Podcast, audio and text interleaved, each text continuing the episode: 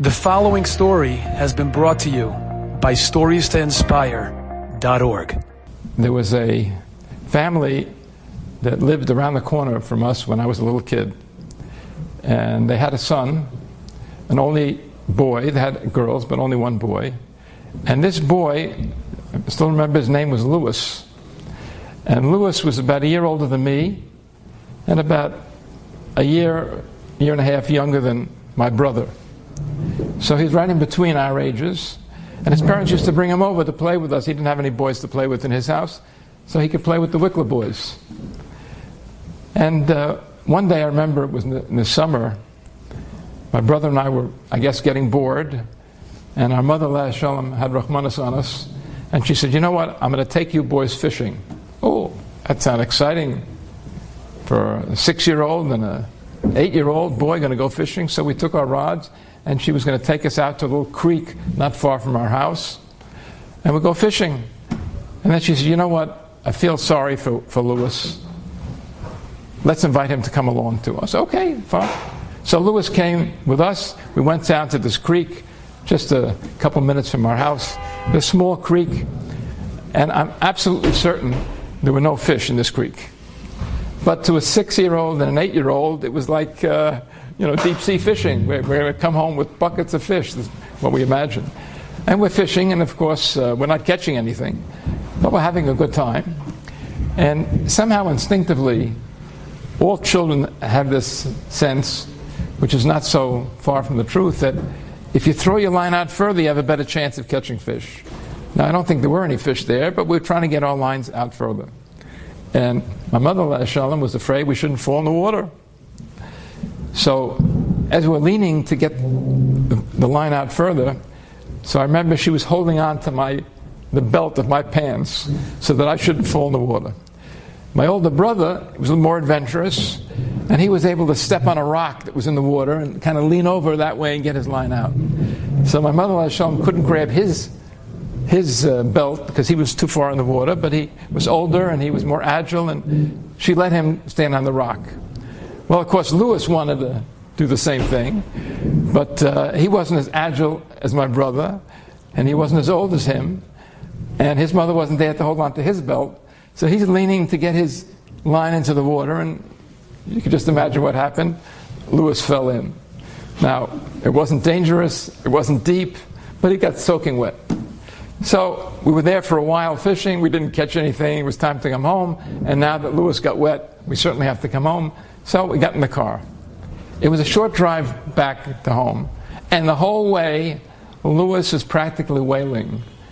And my mother Hashem said, It's water. It's wet. What are you worried about? He said, Oh boy. Oh boy. When I get home, now, you don't hear the term today, but when I was a kid, if a child received corporal punishment, there was a term for that called the licking. I don't know where that came from, but that was it. You give your child a good licking. That was the expression. It means you beat him up. And Lewis is saying, Oh, when I get home, I'm going to get such a licking. So he said, Oh, I'm sure your parents will understand. It was an accident. He fell in the water. No, no, no. They don't. They don't tolerate this. They don't take. Oh, he was just wailing, and we felt so bad for him. And my mother said, "You know what, Lewis? I'll go in and explain to your parents that it was an accident. If you want, I'll go in and tell them." Lewis said, "No, no. I'll handle it myself." And I remember we pulled up to the house. There was a there was a walkway to get to this house, and we were just sitting in the car and we, our hearts went out. The three of us, me, my brother, and my mother, let us show him what's going to be with Lewis. And he walked in like a man walking to the gallows. That's how we walked into his house. We felt so sorry for him. And we wondered what happened to Lewis after that. What, how, how, did he survive that, that licking he was going to get? So, of course, we didn't have any way of finding out. And my mother Hashem didn't want to call, it was none of her business. The next day she went shopping. And who do you think she met in the grocery store? Lewis's mother. Now, my mother, Shalom, didn't have the chutzpah to say what happened. But uh, she was so curious, so she went over to Lewis's mother and just started engaging in conversation.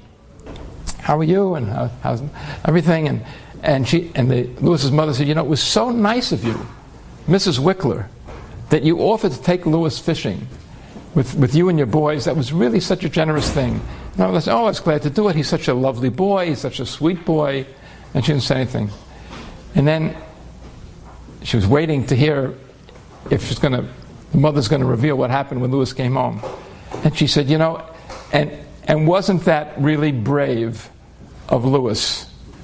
And my mother said, um, what are you referring to? She said, well, Lewis told me what happened when you went fishing. And my mother said, Oh, he did? Yes, yes. He, he told me how Meir fell in the water and he had to jump in to save his life. And I thought that was, I was so proud of Lewis that he could do a thing like that.